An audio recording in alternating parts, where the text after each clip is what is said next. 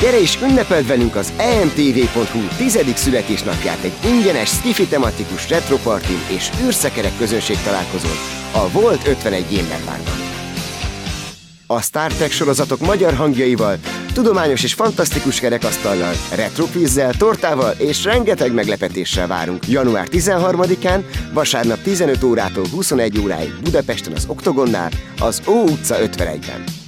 A belépés ingyenes. A folyamatosan frissülő részleteket keresd Facebookon és podcastjainkben. Együttműködő partnerünk a Volt 51 Gamer Bar és a Direct Dub Synchron Studio. A műsorszám termék megjelenítést tartalmaz. Együttműködő partnerünk a Dance FM. Az emtv.hu kiemelt partnere a Volt 51 Gamer Bar, 6. kerület, Ó utca 51, Budapesten, az Oktogonnál. 12 éven aluliak számára nem ajánlott. Az emtv.hu bemutatja.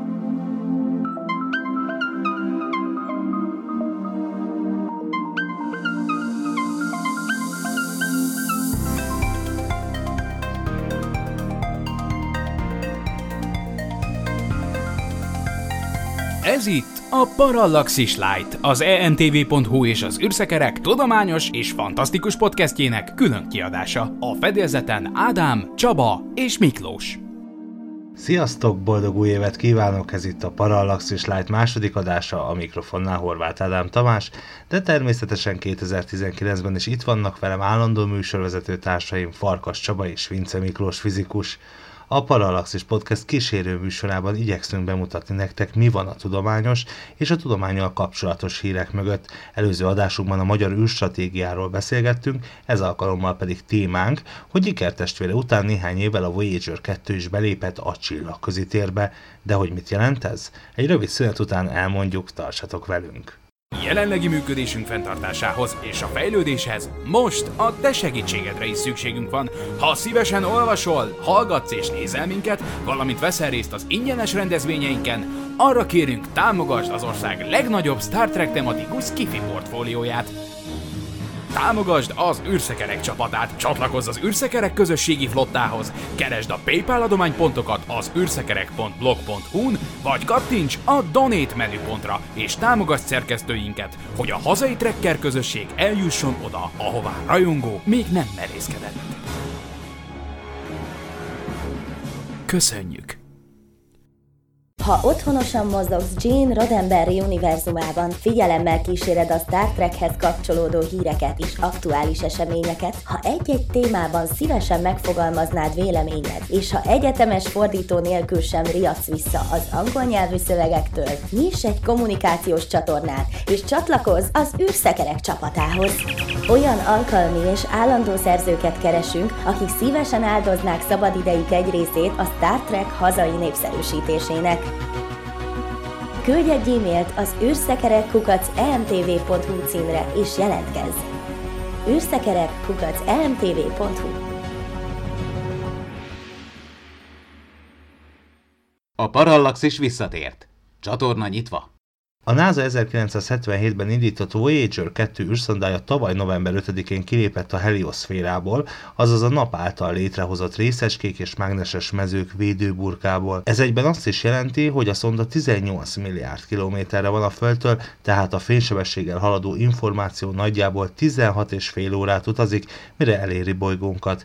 De az űrszonda valóban kilépett a csillagközi térbe? Hát úgy tűnik, hogy igen, a Voyager 2 is végleg kilépett a csillagközi térbe, bár az, hogy valami végleg megtörtént-e, azt ugye mindig egy kicsit korai kijelenteni. Hiszen ugye miről van itt szó? Ez az úgynevezett heliopauza, ez az a felület, ahol a napból kiáramló részecskék, tehát a napszél sugárnyomása úgymond egyensúlyt tart a csillagokból kiáramló hasonló részecske árammal, nevezhetjük talán csillagszélnek, és hát ez, ez nagyjából egy ilyen felület, ami, aminek az alakja sem triviális, mondjuk úgy, hogy talán egy forgási ellipszoid alakú valamit képzelhetünk el, vagy valamiféle elnyújtott tojás alakú felületet, amin ez a két nyomás egyensúlyt tart egymással, és most az van, hogy amikor a Voyager űrszondák átlépnek az egyikből a másikba, akkor hirtelen más jellegű részecske áramokat kezdenek detektálni, és hát akkor innen lehetett tudni már néhány évvel ezelőtt, amikor a Voyager 1 csinál csinálta ugyanezt, akkor lehetett azt mondani, hogy na ez most már tényleg a csillagközi tér, és most ugyanezt látták a Voyager 2-nél. Na de, az, hogy ez az emlegetett heliopauza hol van, ez azért attól is függ, hogy éppen milyen aktív a nap. Tehát nyilván, amikor a napnak egy aktívabb időszaka van,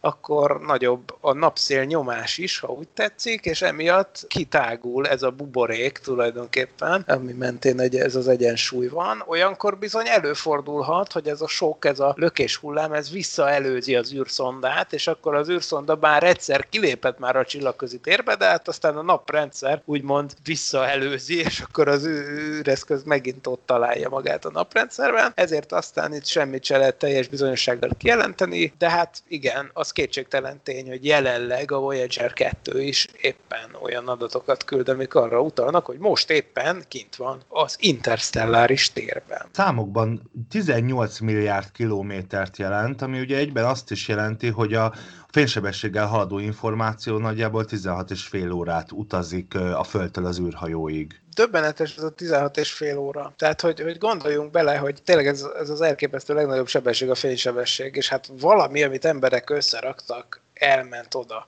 Ennél már csak az az elképesztőbb, hogy annak a rádióadását tudjuk venni. Hát ha belegondolunk, hogy körülbelül akkora adó teljesítménnyel rendelkezik ez az űreszköz, mint egy karácsonyfa izzónak a teljesítménye. Tehát ez semmiség tényleg, tehát ez egy iciri-piciri valami jel teljesítmény szempontjából. Tehát ez egy önmagában az szerintem egy ilyen híradás technikai bravúr, elképzelhetetlen számomra. Érthető, de mégiscsak zsigerileg elképzelhetetlen az, hogy valami 17 fényóra távolságra levő valami, ami egy, egy karácsonyfa izzó teljesítményével ad, azt itt a Földön tudjuk venni, és hát még értelmes adat is átjön, tehát ez mindenképpen egy fantasztikus valami. Arról nem is beszélve, hogy persze ne feledkezzünk el arról az érdekes aspektusról, hogy a két Voyager űrszonda az viszi magával az emberiség üzenetét a böcsületes megtalálónak a két Voyager aranylemez formájában. Ez egy szimbolikus üzenet, de hát mégis az emberiségről meg a földi életről szóló adatokat tartalmaz. Jó ötlet ez? Hát nem tudom, igazából ez egy inkább egy szimbolikus valaminek tartom, mert annak lényegében elhanyagolható az esélye, hogy ezt bárki megtalálja. Vagy ha megtalálja, akkor tudja értelmezni. Tehát én, én ezt nem is gondolnám, hogy, hogy itt ilyen szempontból veszélyforrás lenne. Nyilván ezért kérded, hogy esetleg veszélyes ilyen módon felhívni magunkra a figyelmet. Emberiség ezerféleképpen fölhívja magára a figyelmet. Tehát minden rádióadás előbb-utóbb kiszivárol a világűrbe. És elég sok rádiózajt termel az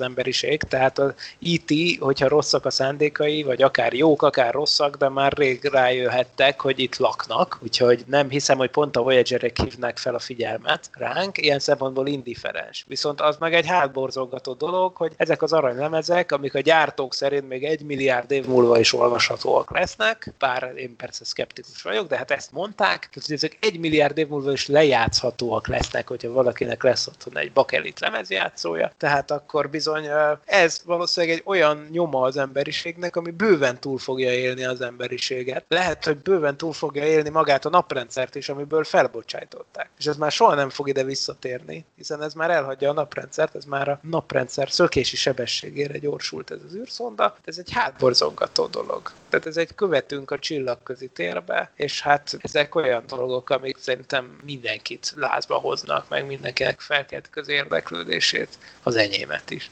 Miért nem volt több Voyager szonda? Azt lehet tudni, hogy miért csak ezt a kettőt lőtték fel a 70-es években? Igen, lehet tudni, mert a Voyager programnak az volt az apropója, hogy volt a külső naprendszernek egy olyan speciális helyzete, ami csak 250 vagy nagyjából ilyen néhány száz évente áll elő, egy olyan kedvező helyzet, amit Grand Tournak hívtak, vagyis nagy utazásnak, ami tulajdonképpen azt jelentette, hogy a Jupiter, a Saturnus, az Uranus és a Neptunus, azok felsorakoztak kb. úgy, hogy egyetlen egy űrszondával végig lehetett látogatni őket. Na most ez a nagy utazás, ennek az égi mechanikai lehetőségét a 60-as évek elején fedezte föl egy gyakornok a NASA Jet Propulsion laboratóriumában, amit egyébként a magyar származású Gármán Tódor alapított, és hát ott ott jöttek rá, hogy hoppá, micsoda nagy lehetőség lenne ez. Gyakorlatilag ingyen, kvázi energiamentes pályán végig lehet repülni az összes nagy bolygót. Ez azt jelenti, hogy nyilván valahogy el kell szenvedni az űrszondát a Jupiterig, de utána a Jupiter gravitációs tere az gyorsít rajta, meg elhajlít megnyitja a pályát, és akkor eldobja a Saturnusig, a Saturnus tovább dobja az Uranushoz, az Uranus tovább dobja a Neptunushoz. Sőt, még akár a Plutót is el meg tudták volna közelíteni, csak aztán az égi mechanikusoknak volt egy ilyen válaszút helyzetük, hogy most vagy a Saturnus Titán nevű holdjához repülnek közelebb, vagy a Plutót megközelítik. És akkor végül hosszas vacilálás után a Titán az érdekesebb célpontnak tűnt, amúgy lehet, hogy igazuk is volt, és hát emiatt aztán a Plutó kimaradt a nagy utazásból, de cserébe a Saturnus Titán holdját meglátogatta az egyik Voyager, a a kettes. Ja nem, az egyes, pont az egyes. Tehát az egyes Voyager az csak a Jupitert és a Saturnust látogatta meg, és utána kilendült a naprendszer fősíkjából, és aztán a kettes csinálta meg, ami most lépett ki a naprendszerból, pont az a Voyager 2 csinálta meg ezt a nagy utazást. És azért nem volt belőle több, mert, ez, mert egyrészt azért volt belőle eleve kettő, mert ez a biztonsági kettőzés. Ugye pont amiatt, hogy ez egy olyan ritka lehetőség volt, ezért megszavazták, hogy ne csak egy űrszondára költsék el a pénzt, hanem legyen kettő űrszonda, hogyha az egyik pólú jár, akkor a másik még mindig meg tudja csinálni a Grand Tourt. És hát azért nem volt több, mert utána meg már nem volt ilyen kedvező együttállás. Tehát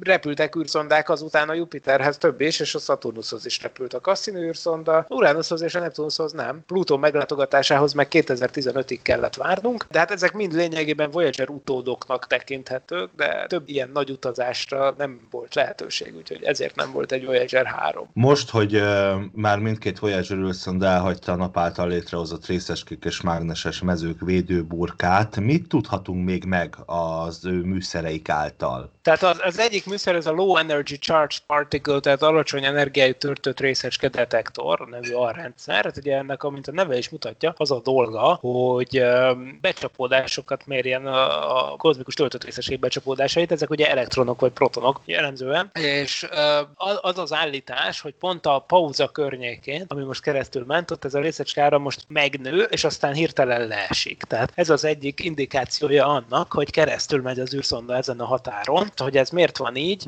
ez egy hosszabb kifejtést igényelne, mindenféle magnetohidrodinamika, meg egyéb ilyen dolgok kellenének hozzá. Lényegében arról van szó, hogy ez nem más, mint egy részecske becsapódódásokat mérő detektor, egy kicsit hasonlít egy fotoelektron sokszorozóhoz tulajdonképpen, ami egyszerűen csak méri azt az áramot, amit egy ilyen felületen kelt a ráeső részecskék. Méri azt az áramot, ami, ami egy ilyen detektor felületen a becsapódó részecskék keltenek, és hát a mért áramerősség az pedig arányos a részecske sűrűséggel, vagy hát a áramimpulzusok száma az a belső részecskék számával arányos, és hát ez az egyik fő jele annak, hogy ez megváltozott hirtelen, egyik napról a másikra drasztikusan megváltozott, ez az érték, amit ez a műszer mért, az az egyik legfőbb jelölője annak, hogy itt valóban keresztül ment az űrszonda a heliopózán, és a másik az pedig a magnetométer, vagyis a mágneses térerősség mérő, hát az pedig érthető, hiszen ahogy mondtad is, nem csak a napszél által dominált ez a belső tartomány, hanem bizony a nap mágneses tere által is dominált. Most onnantól kezdve, hogy átlépjük a magnetopauzát, akkor egyrészt ez a mágneses tér tulajdonképpen megszűnik. Egy jól definiált irányú mágneses teret mért a magnetométer. Ha úgy tetszik, a magnetométerre gondolhatunk úgy, mint egy iránytűre. Tehát tulajdonképpen egy kis iránytűd, ami beállt a nap mágneses terének megfelelő irányába, de hát onnantól kezdve, hogy kiléptünk a nap mágneses teréből, innen innentől ez a határozott irányultság, meg ez a térerősség, ez lényegében eltűnt. És ez volt az, ami egyszerre jelentkezett ezzel a másik mérési eredménnyel, amit a, a töltött részecske áramokban mértek. És ez a kettő együtt így már elég bizonyítékot szolgáltat ahhoz, hogy itt valóban megtörtént az áthaladás.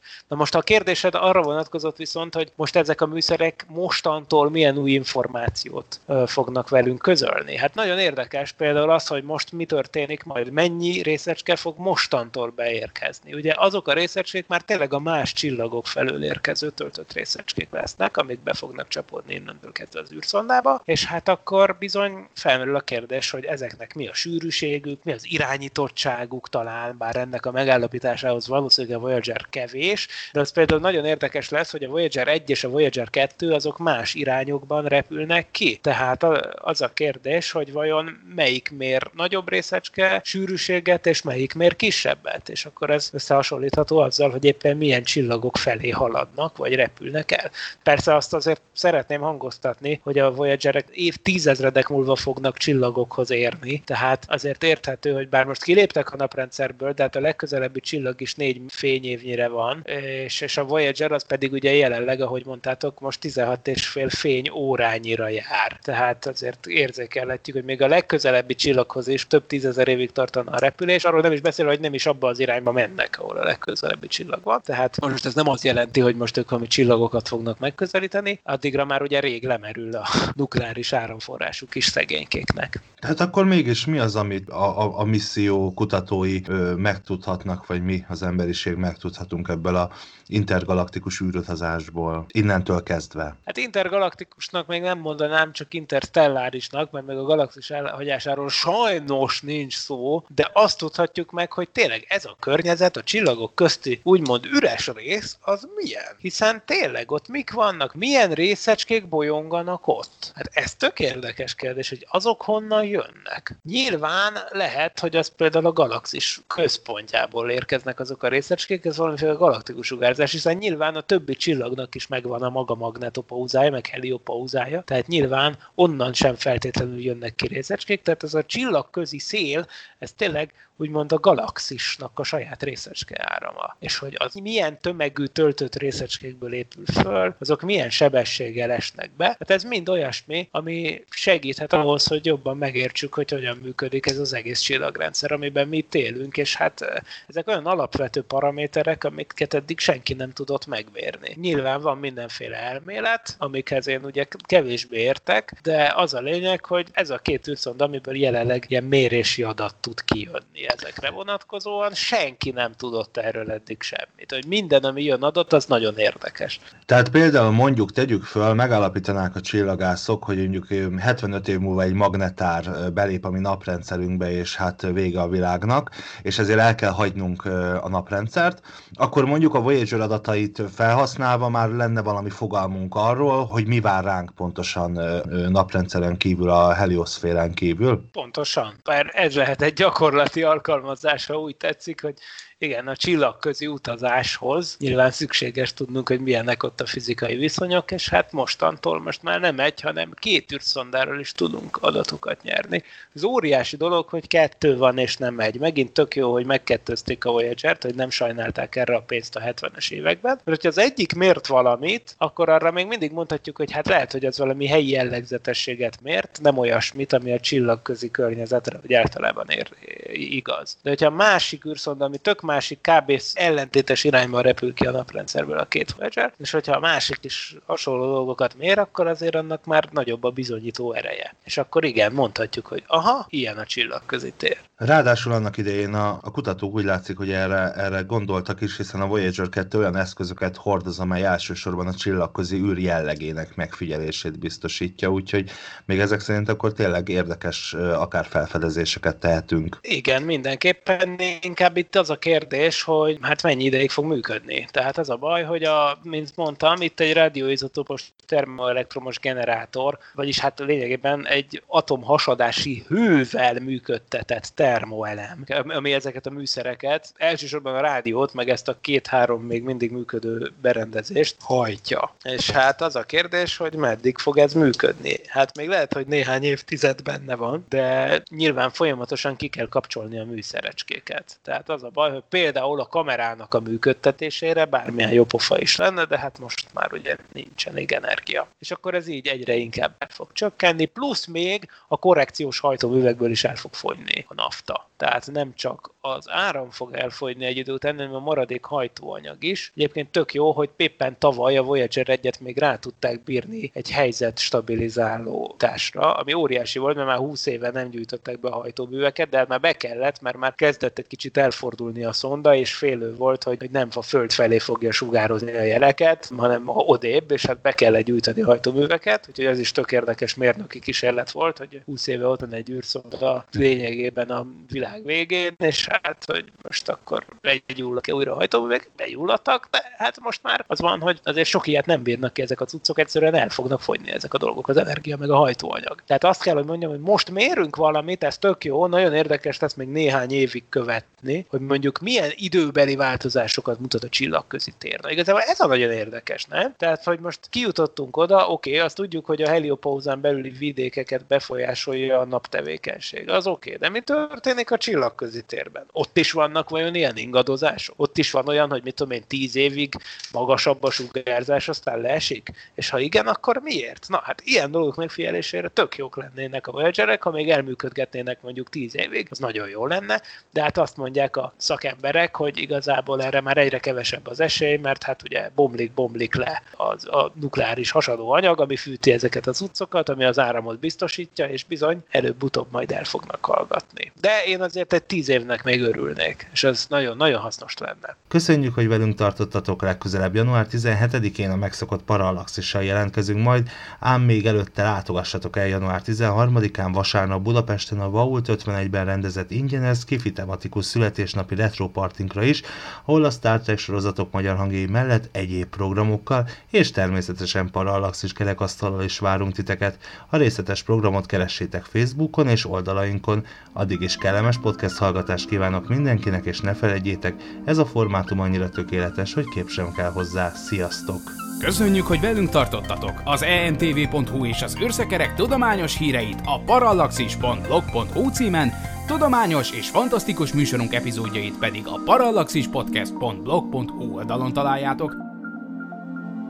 Az űrszekerek megbízásából készítette az emtv.hu. Produkciós vezető Horváth Ádám Tamás. Együttműködő partnerünk a Dance FM. Az emtv.hu kiemelt partnere a Volt 51 Gamer Bar, 6. kerület, Ó utca 51, Budapesten, az Oktogonnál.